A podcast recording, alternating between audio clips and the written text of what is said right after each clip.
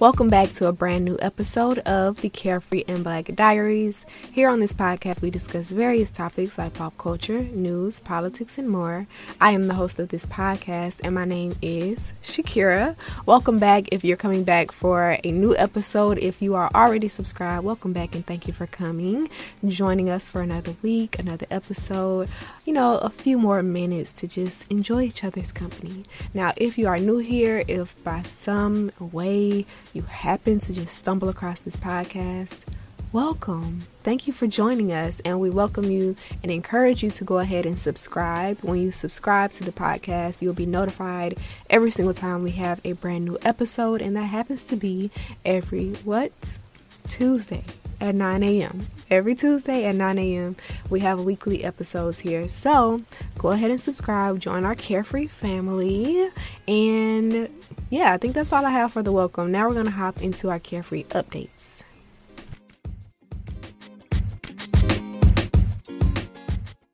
All right, boom. So, um, a few things I want to cover today in our carefree updates. Hopefully, it doesn't end up being too long, but the House voted to make lynching a federal hate crime in 2020 this year, last week. they voted to make lynching a federal hate crime. Now, if you're like me, the first thought you may have had when you heard this news was really like in 2020, we're just now making this a federal hate crime. But I did see someone say, well, you have to think of it like this. Um, there were still reports of people being lynched in the South last year in 2019. So, you know, even though we say, oh my gosh, it's 2020, why is it just now becoming a federal hate crime? Even though it's not as prominent and talked about as it was, you know, in the 50s, 60s, 40s, you know, during that era, era it's still happening. It is still happening. So, no time like the present. I support it. Now, I did want to share this article that I got from CBS News and after I share this article with you all, I am going to name drop the four people who voted no because there were four people who voted no against making it a federal hate crime. And I'm going to name drop them and I'm going to let you know what state they came from because when you know better, you do better. And hopefully, if you live within these states, um, you can write their office, you can write the other representatives and express your disappointment. You can tweet them, at them, do whatever you need to do with the information I'm about to give you. Anyway, here is the article. It says that the House of Representatives approved a historic bill to make lynching a federal hate crime Wednesday. The Emmett Till Anti Lynching Act was introduced by Democratic Congressman Bobby Rush and named for Emmett Till, a 14 year old African American who was brutally murdered in a racist attack in 1955. Till's death became a catalyst for the civil rights movement, and he remains a symbol of the thousands of African Americans killed in racist attacks after the Civil War and in the 20th century. The bill passed by an overwhelming bipartisan majority of 410 to 4. Again, those four people who voted no. Quote, lynching is a blot on the history of America, but an even greater blot in the silence that for too long has been maintained. House Majority Leader Steny Hoyer said in a press conference ahead of the vote. Speaking on the floor um, before the vote, Speaker Nancy Pelosi said that it has been long past due for such a measure to be enacted. And she said that today Congress has an opportunity to acknowledge its responsibility for its historic failure Yes, I agree. To confront and end the horror of lynching in America. The text of the bill outlines the history of lynching in the country as well as previous unsuccessful attempts to enact federal anti lynching legislation. To heal past and present racial injustice, Congress must make lynching a federal crime for our nation to begin reconciliation, the bill says. Um, okay, so I'm gonna skip past that because it kind of just goes into more about the bill per se, and you can read up on that on your own time. But near the end of the article, it says that the House passed several anti lynching measures in the first half of the 20th century, but these bills were blocked in the Senate. Because the House and the Senate bills have different titles and numbers, the two bills will need to be reconciled, meaning that the Senate might have to pass the House version of the bill before it can go to President Trump's desk for a signature. That's the article. Now, I, you know, when I heard the news that it passed, I was like, oh, good. But then when I heard that it didn't pass, you know, with everyone voting for it, I was like, who in their right mind said no to that? Like, who thought that that was a bad idea? I looked them up, pulled up their information. One of them is Representative Justin Amash. He is from Michigan. So, my people from Michigan, do what you got to do. The second person was Representative Thomas Massie. He's out of Kentucky. My people that listen in Kentucky, do what you got to do. The third was out of my state, Florida. Not surprised. Representative Ted Yoho. I already wrote him on Twitter. Have not gotten a response. Didn't really expect a response, but still, I wrote him on Twitter. I added him because I'm like, what's up? Why did you vote no for that? And the fourth person was Representative Louis Gohmert. He is out of Texas. And here's an interesting, and by interesting, I'm being sarcastic, and I mean absolutely insane take from Representative Massie. Remember that Representative Massie is out of Kentucky. He said, he said, you know, people were like, why did you vote no? Like, you know, give us more information. What was your thinking behind that? And he added that um, adding enhanced penalties for hate crimes tends to endanger other liberties, such as freedom of speech. Let me say that again. He said enhanced penalties for hate crimes tends to endanger other liberties, such as freedom of speech. He also said, number one, it's unnecessary. Number two, it's unconstitutional. And number three, and this may be the most important point, I believe that all victims are deserving of equal justice. Massie told WCPO.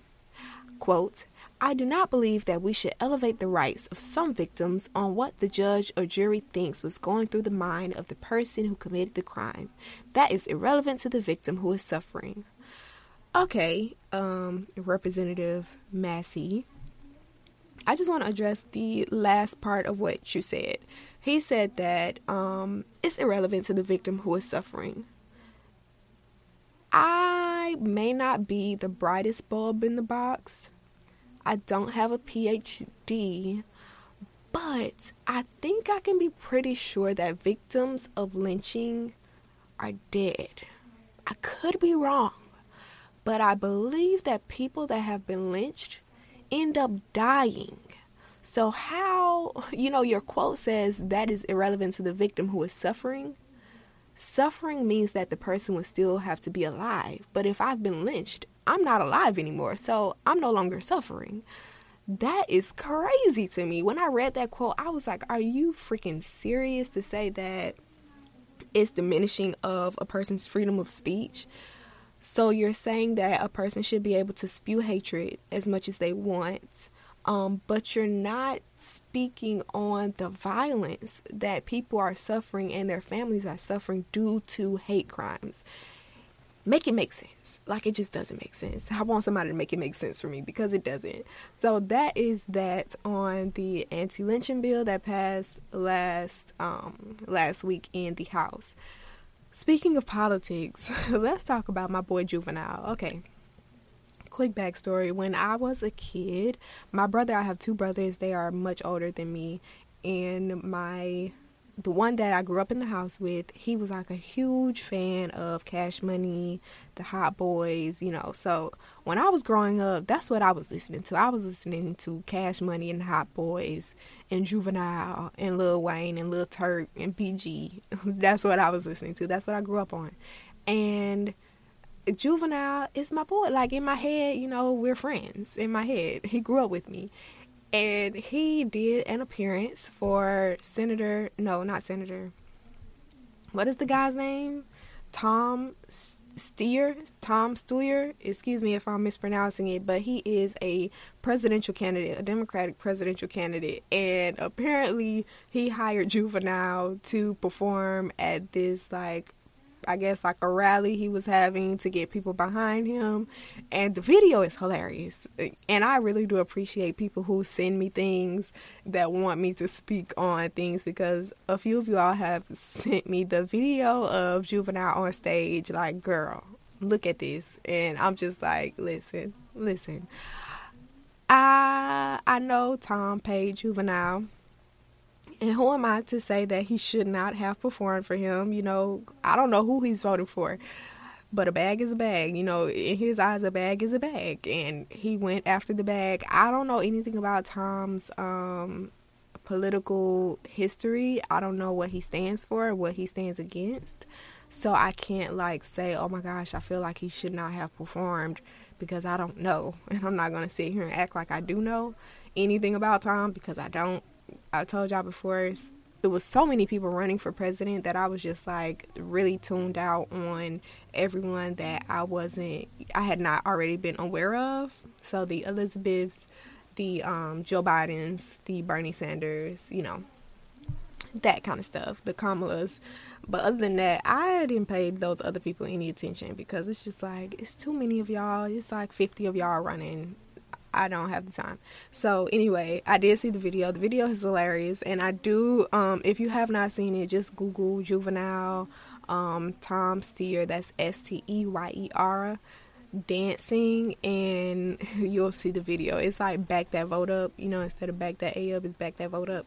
But it was it was hilarious to me. now, moving on. Uh, let's talk about the photograph because I know I promised you all two weeks ago that I was going to give you a mini, mini, mini, mini, mini review of the film, and I forgot to do it last week. I do apologize because I did say that I was going to do it and I forgot, but here we are. Um, overall, I enjoyed the film. Like, I really did enjoy the film. Um, I know a lot of people did not really enjoy it, and I did hear a lot of people say, like, oh, it was boring, it didn't move fast enough, it didn't make sense. I will say that there was one part in the film that I was a little confused, but that may be because the person sitting on the other side of the person that I went with, like, interrupted us during the movie and was like, hey, you're in the wrong seat, can you move down? So I missed like five minutes of the film because we were trying to shift the entire road to go down for her. Anyway, um, I okay. So if you are used to fast paced um movies, if you are used to movies that outline every single cause and effect for you, you probably won't be a fan of the photograph because it kind of leaves you to connect the dots for yourself, which is very much so like Love Jones. As a fan of Love Jones, Love Jones is one of my favorite movies of all time. Um, I thoroughly enjoyed the resemblance of Love Jones within the movie. So, Issa, her char- character was uh, like a museum curator, and her mom was a photographer. And then you had Lakeith, his character was a writer, he was a journalist. It really reminded me of Love Jones because in Love Jones, Larenz Tate's character was a writer as well, but he was writing a book, and then Nia's character was a photographer, like Issa's mom. So there were a lot of um, similarities between the two movies, and I do believe now it made sense. Like after I saw it, because I had watched a lot of press interviews before I went and saw the film, and they kept referencing Love Jones, but I thought they were just referencing it because they were um, just talking about how much they loved the movie, but it really is like drawn from Love Jones. So I really liked it. I love that there were several storylines going at one time and several examples of love and different kinds of love going at one time. You had the Lakeith and Issa love. You had the um Lakeith's brother who Lil Rel played him and his wife, you had their love story going. You had Issa's mom and her dad's love story going at the same time. Um, and I believe, oh, and you also had Issa's friend and Lakeith's friend, their story kind of going at the same time too. So you had like four different love stories happening simultaneously, and I love that it wasn't just focused on one person. You had different examples of like how love happens and how different situations arise out of connections with people. So I I love that. And my favorite part of the movie was the um when there was the storm and Issa's like sitting in the living room with the two nieces and they're like, You look like Uncle whatever his name is, his ex girlfriend. Because children will tell on you like that. Like you cannot leave children in a room with um, your boyfriend or your girlfriend without supervision because they're gonna tell everything. Okay, children are honest, and if you have something to hide, they're gonna uncover it. So I really enjoy that part. That was my favorite part of the movie. I love the soundtrack, I love the visuals, but again, I am interested in that sort of thing. So if you aren't, you probably again won't be a fan of the movie um, and a fan of the pacing of it. But I loved it. I loved that there was no screaming and hollering. I loved that there was no keying of cars. I loved that there were um, no pregnancy scares. There were no baby mamas, crazy baby mamas. I loved, you know, I just loved that it was just normal. And it's crazy because I was watching um They Gotta Have Us, which is a small series on Netflix. It is three episodes. I highly suggest you watch it when you get a chance. And it's just about black people's um experience and history within the film and television arena and entertainment arena, but more specifically like film. So they cover like Diahann Carroll, Sidney Poitier, Harold Belafonte, um, Spike Lee, uh, who else? Do they talk about in there? Jordan Peele, um, Barry Jenkins, like the prominent, you know, black directors, writers, Ruth, um, Ruth Carter. Is her name Ruth Carter? I think so. The um, wardrobe designer. Her, um, I can't, Casey, I believe her name is Casey Lee. Casey Simmons or something like that. She was the female director that directed Eve's Bayou. So you had all of these pivotal figures in that you know those three episodes so i highly suggest you go and watch it but i said that to say um, there was a moment in um, that series where oh my gosh i'm drawing a blank but his name is jackson on grey's anatomy the actor who plays jackson he was saying that you know, other races, more specifically white people, get to make films about anything. They can make films about a dog going missing and how the dog reminds them of their mom, but black people don't necessarily get to do the same thing. Um, so I love that because I love that the photograph was not the stereotypical um, black movie. Like, and I don't mean that in an offensive way, but just what we are used to seeing in black film the story took its time. You kind of had to connect with it on your own and draw your own conclusions. So I love that, but that's just me. That's just me. Now, moving on, um, the next, you know, speaking of movies, let's talk about the Candyman preview. So, the Candyman preview released ooh, a few days ago. I think it came out on Leap Day, the 29th. I could be wrong, but it was um, produced by Jordan Peele, so I do want to clarify that because it was produced by Jordan Peele, but it was directed by Nina Nina DaCosta. Nina DaCosta or Nia DaCosta. I believe it's Nina DaCosta, and she is a black woman, Nia DaCosta a black woman, brilliant, and I have seen a lot of people say like, "Oh, Jordan Peele's movie," but it's not Jordan Peele's movie. Jordan Peele produced it. Nia DaCosta directed it. So let's just you know make that distinction because I do want to make sure she gets her credit, um, and that it doesn't just turn into a Jordan Peele movie because that can happen. You know, we are used to Jordan Peele's work. We've seen Us, we've seen Get Out, and we love it. We've seen The Twilight Zone. I loved his version of The Twilight Zone, but we've seen it and we love him. So whenever we see his name associated with something, we want to, you know, always draw it back to him. But in this case, he produced it, not directed it, okay? let's make sure we you know keep that separation and if you watch the trailer um, I saw a lot of people say like, "Oh my gosh, how is Jordan Peele always able to ruin our favorite songs?" So in the trailer, you remember um, "Get Out," not "Get Out," um, "Us." The song was "I Got Five on it, and he like remixed it to make it scary, in this trailer, he was able to remix Say My Name and make it scary because you know that Candyman's whole thing is like say his name five times in a mirror. So you can like draw the similarity, like say my name, say my name. But if you have not seen the trailer yet, please go and watch it. You will not be disappointed. Now, I know that was long, but that's all I have for Carefree Updates. Thank you for staying for the updates. Hopefully, you heard about something that you hadn't heard about before, got some more information on something that you had already known about. You all know how this goes. We're going to have a brief break for our sponsors because they help this show keep rolling. And then we're going to hop back in. I'm going to come back for our topic of the day. You don't want to miss it. All right, so boom, here we go. Last week, you all remember that I said I was going to use this week's episode to talk about a mission, talk about your mission, how to develop your mission statement as a person. I'm really excited about this episode because, you know, I feel like, you know, I'm like patting myself on the back because I feel like this is going to be super, super helpful to all of you, you know, every single last one of you, unless you already have a mission statement that you've been using for years. But if so, you know, maybe this is time for you to redevelop it or spruce it up a little bit. So, this is going to be more of an interactive kind of episode. So, if you have a pen and paper, I highly suggest that you take it out, get it ready, because you're going to want to write down some of these things that I'm going to tell you today.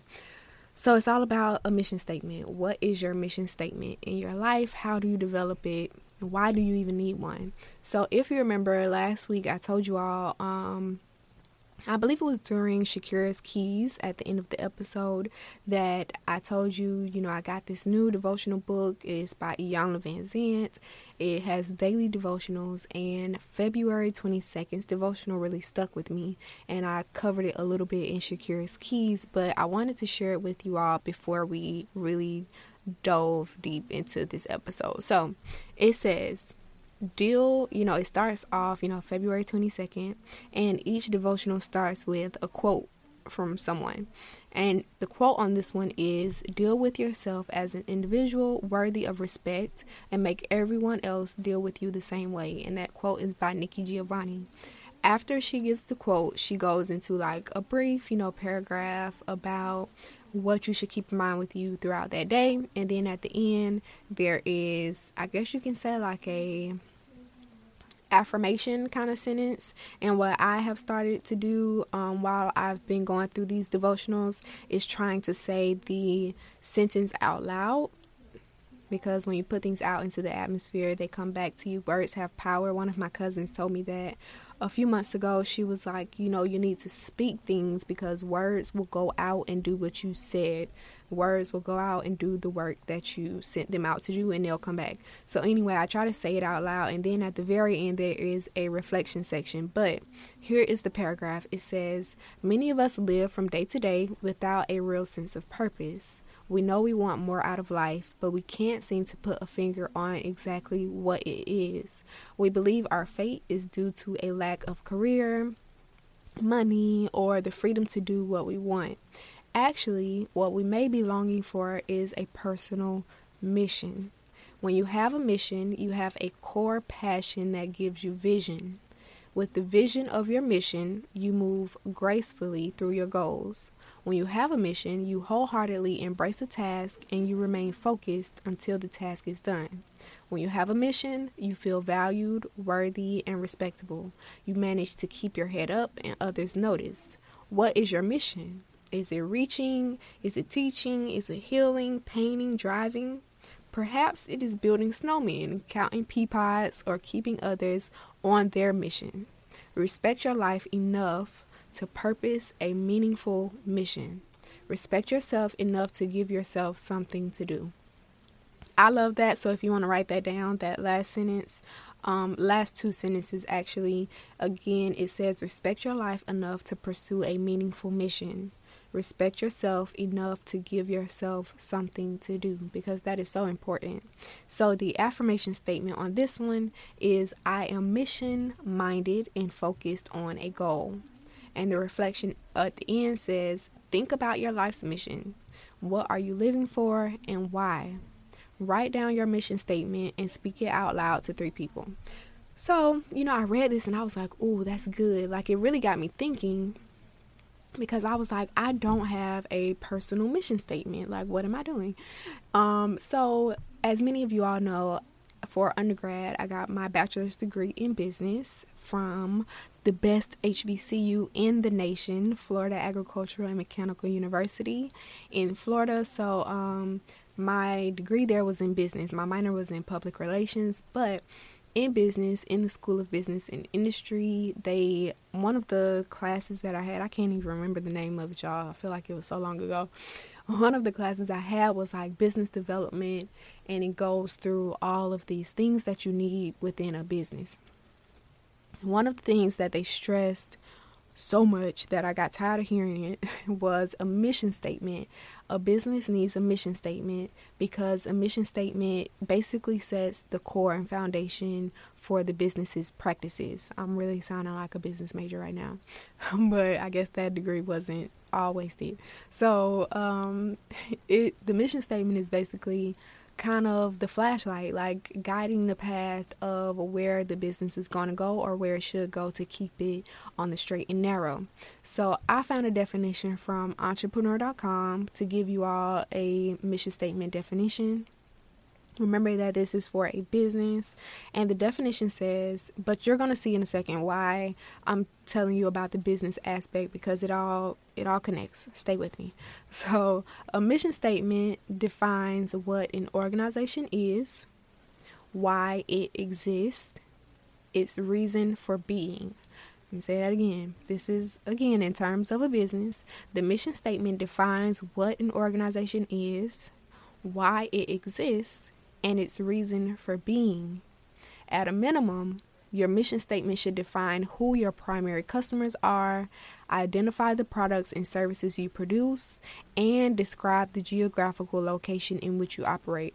Now, I feel like that's a little dated. Um, speaking from a business standpoint, I don't think that a business um, necessarily has to include a geographical location in their mission statement because there's always room for growth, and I don't think that you should limit yourself in that aspect, but that's just one girl's opinion. So I wanted to, you know, that is the definition of that, but I wanted to share three different mission statements with you from three different companies that I am sure you've heard of. Um, the first, if you're on an iPhone, I'm sure you've heard of Apple. So, Apple's mission statement is bringing the best customer experience to its customers through its innovative hardware, software, and services. So, you can kind of see how Apple stays in line with that mission. Um, do we always have the best user experience? No, not really. but I do think they try, you know, their hardest and again, it says through innovative hardware, software, and services. I mean, let's keep it real. Apple has stayed at the forefront of software development and hardware in computers, in phones. Um, I, what were the things called? What were the things called? iPods. like all of those things, iPads, they have stayed at the forefront of developing those products for a long time. So I believe that they have, you know, stayed along their mission statements um, path and followed that within their practices of their business. Next, Google. Their mission statement is to organize the world's information and make it universally accessible and useful. I think Google does a great job of staying in line with their mission statement because they do organize the world's information. You can Google anything. Like, if you have a question about something, most people's first thought is not to go to the library and find a book about it and read about it. It's, oh, Google that. Let me Google that if I have a question about something, who was the first president of the United States? Oh, Google it. So I think that Google does a good job with staying in line with that mission. And lastly, um, let's talk about Starbucks. So, Starbucks' mission statement is to inspire and nurture the human spirit, one person, one cup, in one neighborhood at a time. I think it's safe to say that, you know, they've been doing that, right? So, those are, I wanted to share those examples of mission statements with you so you could kind of see how businesses do it because your personal mission statement is basically going to be developed the same way. And hopefully, once you set that foundation of your mission and what your mission statement is, it'll help guide the things that you do and how you move and navigate in this world, in your life. So, why do you need a personal mission statement? If you're writing this down, one, you need a personal mission statement because you're giving yourself direction. By developing a mission statement, you are basically creating a roadmap to the different things that you do. Once and once we get a little bit further into the episode, it'll start making more sense. But once you develop a mission statement, um, you start to realize that certain things don't matter. Like certain things have no value to you, and certain things are not adding to your life in any way. And maybe you can reconsider doing them, or maybe you don't even have to reconsider because you've developed a strong mission statement and you know off the bat whether or not something um, is going to direct you in the path that you personally want to go. So that's number one. You need a personal mission statement because you're giving yourself direction. Number two, why do you need a personal mission statement? You need to remind yourself of what matters to you. Those two go hand in hand. Um, I am going to share my mission statement with you all and then kind of break down all of this. So, if it's not making sense right now, I apologize. I promise by the end of the episode, it's going to make sense it needs to remind you of what matters to you. Oftentimes, we, um, you know, we get involved in so many things. We start doing so many things, and there's nothing wrong with that. Don't get me wrong. You should try new hobbies. You should try new things. You should go new places. Not saying that you don't do those things, but you are constantly reminded of what matters to you because sometimes other people can project things that matter to them onto you, and you take those things on for yourself and you start to believe that they matter to you, but they really don't.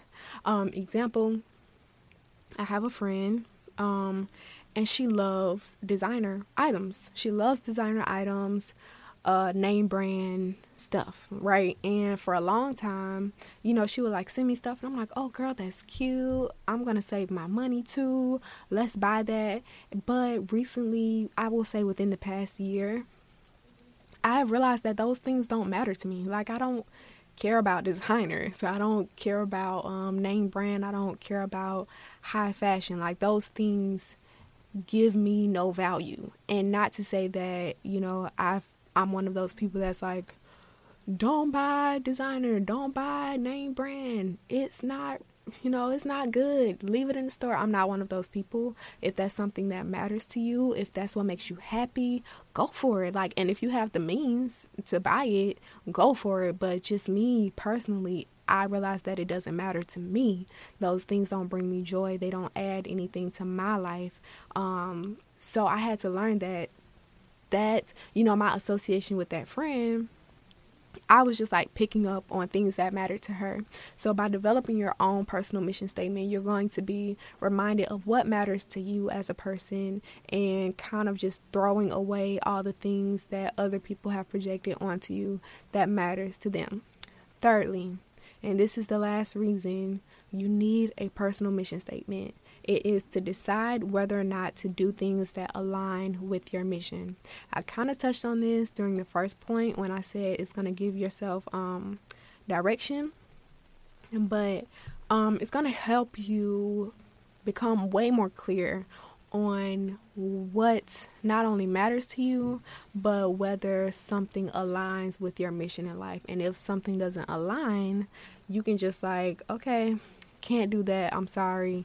Um, and you don't even have to apologize for not doing something, but you're going to know off the bat whether or not something aligns with your mission.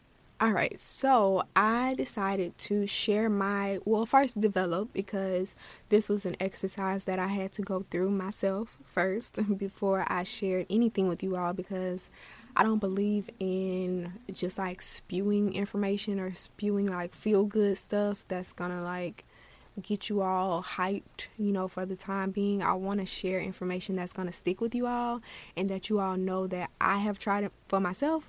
And you know if i did it you can do it too.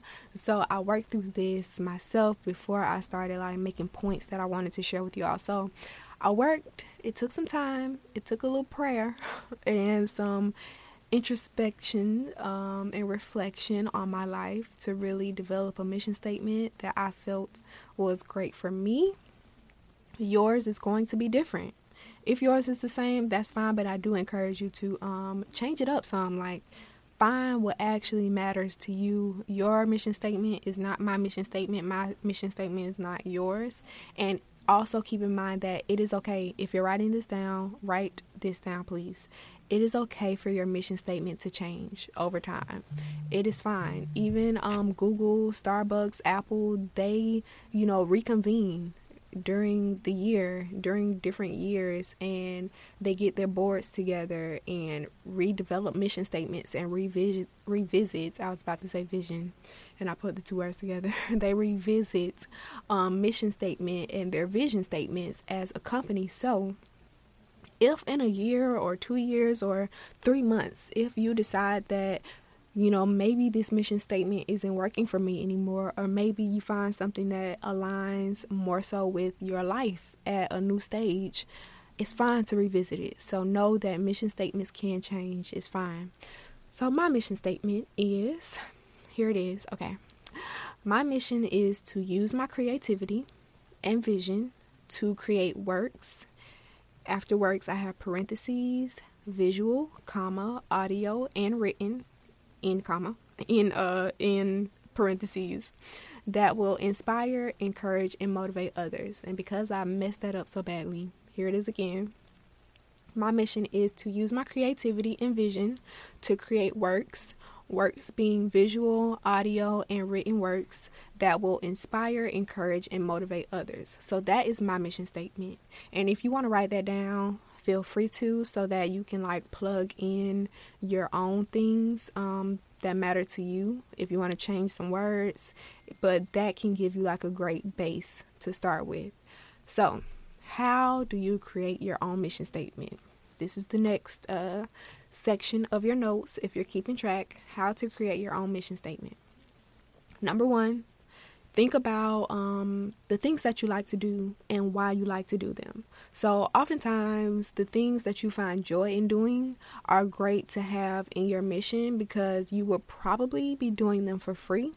Example, I had been blogging and creating content way before I even knew that people got paid for this. Like, I had no idea.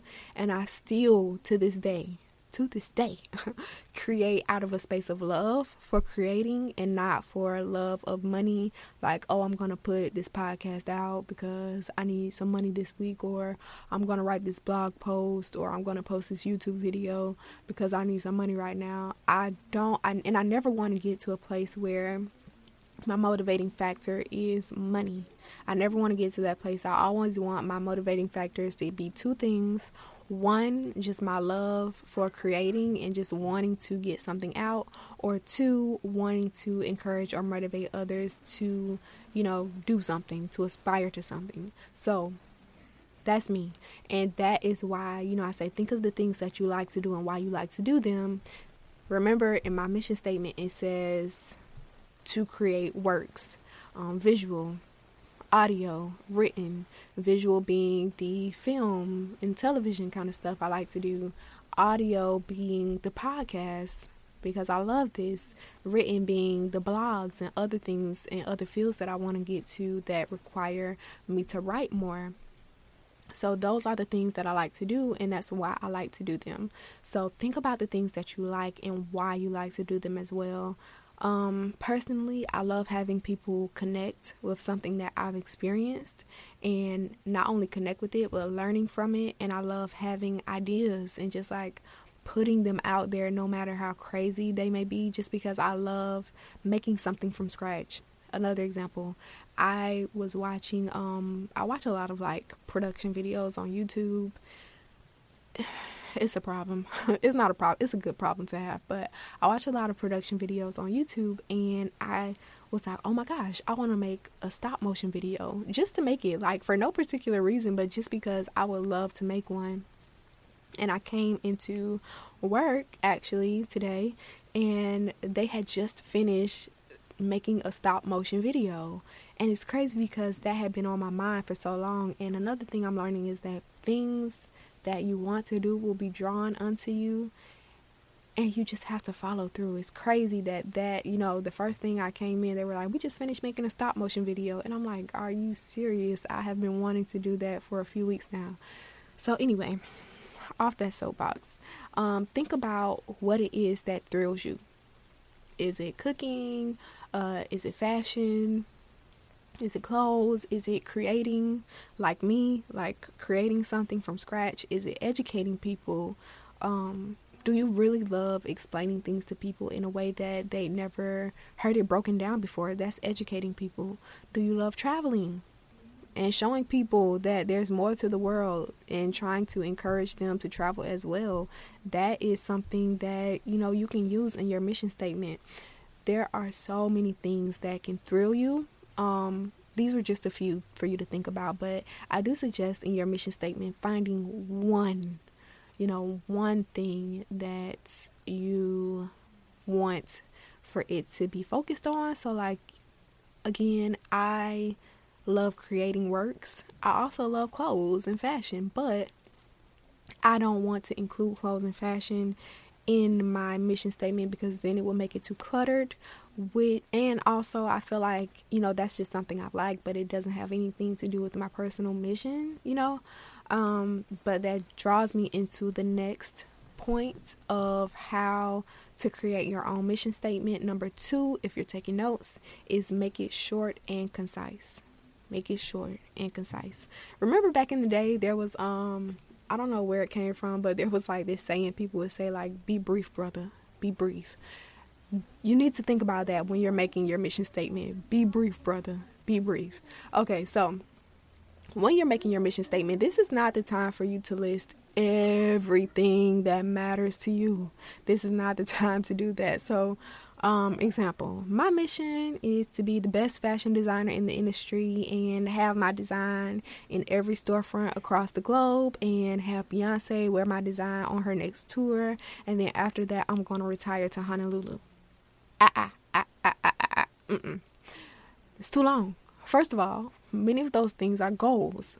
Your goals are not what you put in your mission statement. Goals are what you develop from your mission statement. Goals are like so like the mission statement gives you the outline and the purpose and you draw the goals from that. Like you pick your goals out from how they relate to that mission statement. So that the example I just gave you all is too long. A mission statement should be like a sentence. Two sentences max, but I highly suggest a sentence. You can say a lot in one sentence. Make it short because you need to always be able to like quickly reference it. And let's keep it G like nobody is remembering something that's two to three sentences long. okay, like boil it down to one sentence it's not that hard once you really sit down and get down to the bones of what you want your mission to be. Um, again, the one where I just gave you, I want to be a fashion designer, retire to Honolulu, have Beyonce wear my stuff on tour, you know, have my designs all across the globe. Those things also they have an end result included in them. So that is what you don't want in your mission statement too, which is point number 3 don't make your own end result. Do not make an end result in your mission statement. Again, my mission statement my mission is to use my creativity and vision to create works that will inspire, encourage, and motivate others. Period. That's it. Do I want to retire in a nice home and, you know, help people? Yeah, but I didn't include that in my mission statement. Um, I didn't say that. Like I want to have enough money to live comfortably and I want to be in a position a position to assist the homeless and the disenfranchised. Yeah, I want to do all those things, but those are results of the mission. You have to be confident enough in your mission statement that you know that by staying true to that mission, um, you'll eventually draw all those things that you want unto you. So notice I said draw them to you and not that you have to chase them. Um, what's for you will never have to be chased. What's for you will never have to be chased. It'll never have to be hunted down. You'll never have to trick it into falling into your lap um, or coerce it into being yours. Trust you, me. These past few months have been so pivotal for me because I haven't chased a single thing. Like, do you hear me? I haven't chased a single thing. And when you hear that off rip, you might think, oh, you haven't been doing anything. I have. But all the things that I want and all the things that have been for me have been drawn unto me. And I know that sounds kind of like woo woo spiritual, super spiritual, like heightened level, third eye kind of thing. But it's really so simple. It's just as simple as that. Like, um, one day I'm to go more in depth about that. But for now, just trust my word.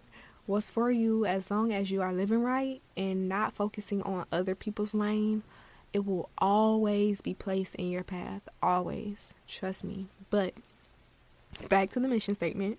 Um, don't create the end result. Who knows, like, what you think you may want may be so much smaller compared to what you can receive if you don't limit yourself. Which segues into my next point, and is it the final point? Not the final point, but almost. We're almost there. Point four don't set limits on your mission you are limitless during this time. So when you're developing your mission statement, this is the time for you to dream. This is the time for you to throw all of your eggs in the basket and not limit yourself, not get in your head and say, "Well, I can't do that." Um, or maybe that's too big. Maybe I need to dial it down some. Your mission statement is not the time to do that. Your mission statement is not the time to second guess um, things. You just need to be putting your foot on the gas the entire way through when you're developing your mission statement. This is the time for you to be on go. You are limitless, so do not set limits on your mission statement. That's point four. Point five, and the last one is think about how other people fit into your mission. Um, don't, but do it in a way that you don't make it about other people.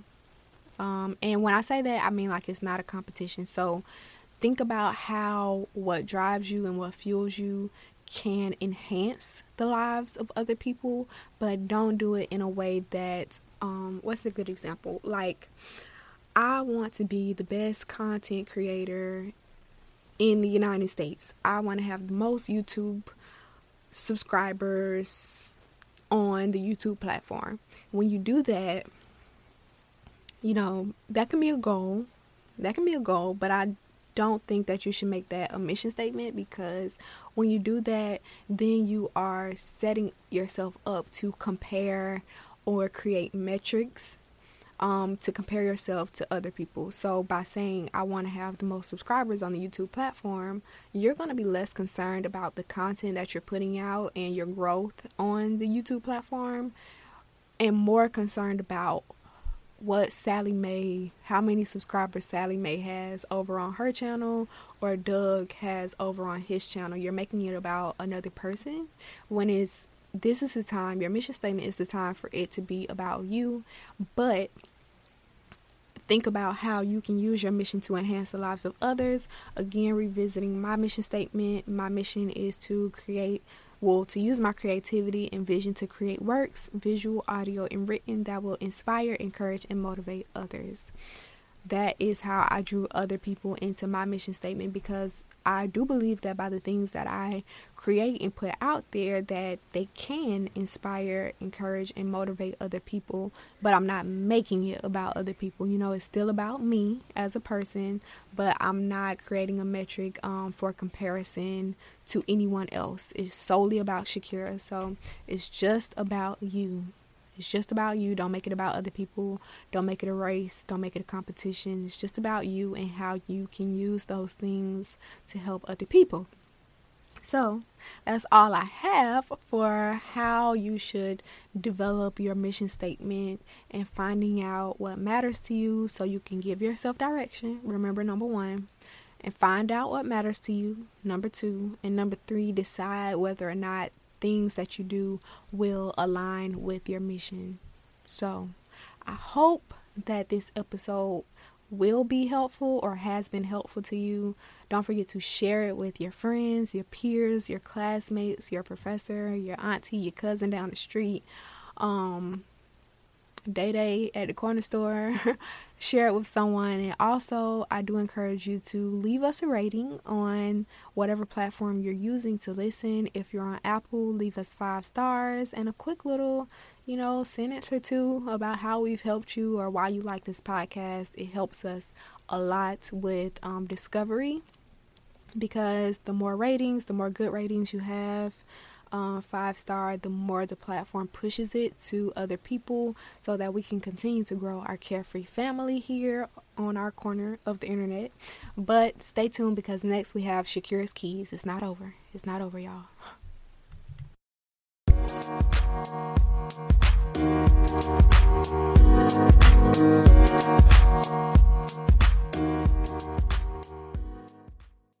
Okay, so Shakira's Keys has grown to be one of my favorite parts of the episodes, the weekly episodes, because I like just kind of it forces me to one reflect on what I have been thinking about throughout the um, I guess you can say the course of the week because when I start to revisit a certain thought often I'm like okay maybe I should talk about that during Shakira's Keys so here we are.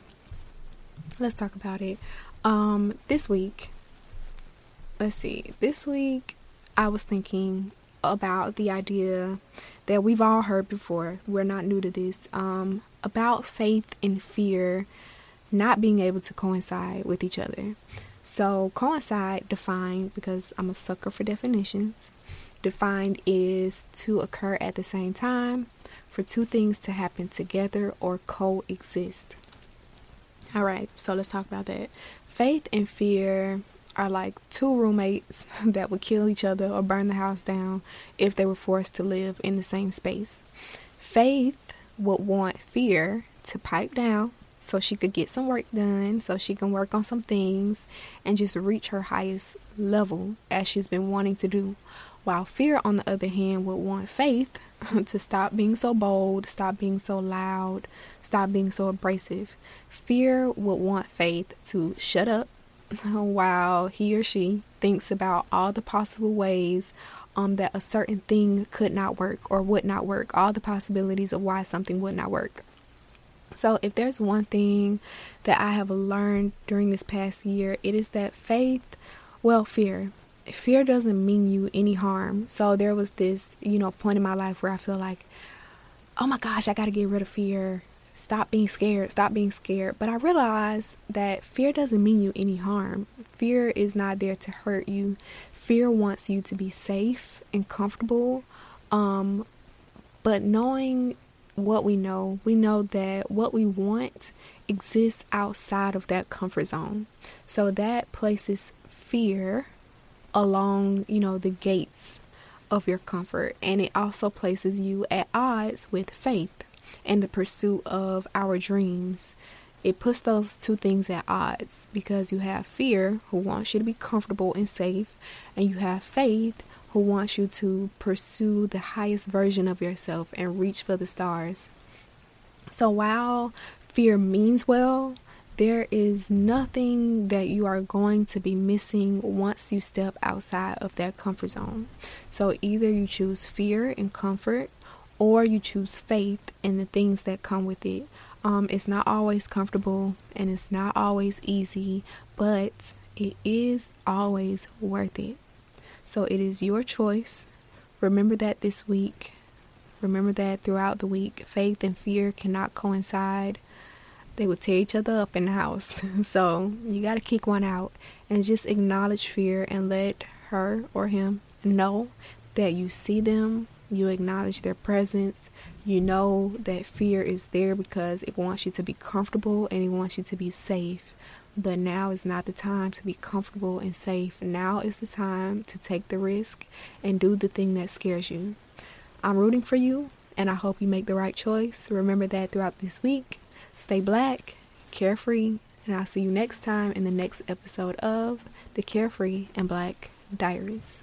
Bye, guys.